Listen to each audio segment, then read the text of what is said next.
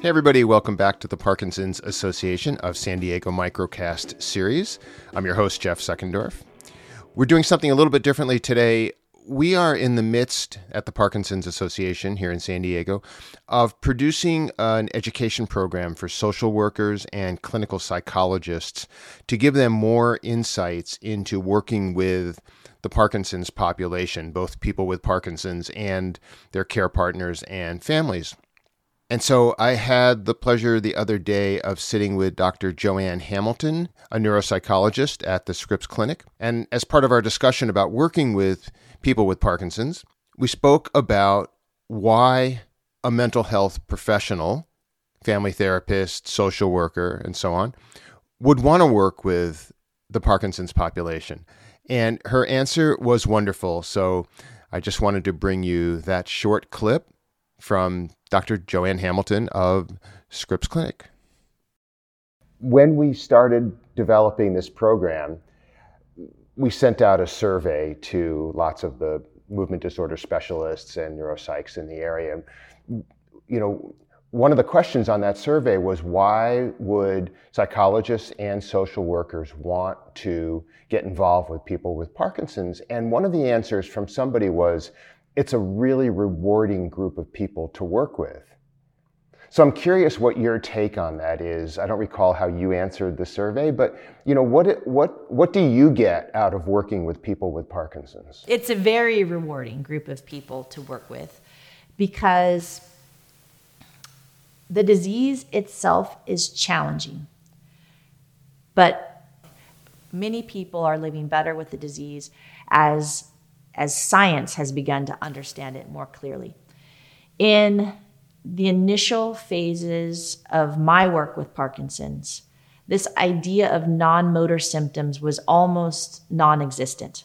And so, folks with Parkinson's who were complaining of pain or depression or anxiety or sleep disorders or cognitive dysfunction were sent to every number of doctors trying to figure out what was causing their problems. And it was so ineffective because the bottom line is Parkinson's disease is causing those problems. And once you begin to help families and help uh, individuals who are managing the disease understand what it is, their ability to cope with it just grows exponentially. So when you begin to help a patient understand that yes, they are indeed more anxious when their drugs are wearing off. Then you're no longer having to deal with do they have a separate condition? When you're able to help a patient understand um, you you have not developed schizophrenia, these hallucinations are part of Parkinson's disease, and we are developing treatments for those hallucinations. The quality of life improves dramatically. So for me, when I'm working with someone with Parkinson's, especially taking into consideration that many folks with Parkinson's are young, you know, the, if by just making minor shifts in how they're managing their day-to-day activities, you can inc- increase their level of independence and increase their quality of life fairly dramatically. When a person with Parkinson's doesn't understand that their executive dysfunction is not due to laziness, depression, um, disorganization, but rather the disease. You can help them reschedule their day so that they can get things done in the morning before they sort of lose their cognitive bandwidth. And they're much more productive in that manner. So for me, helping patients begin to tie together all of the facets of Parkinson's disease and then through you know solutions based psychotherapy through mindfulness training through some cognitive rehabilitation training helping them then put their day together so that their independence increases dramatic the change is dramatic.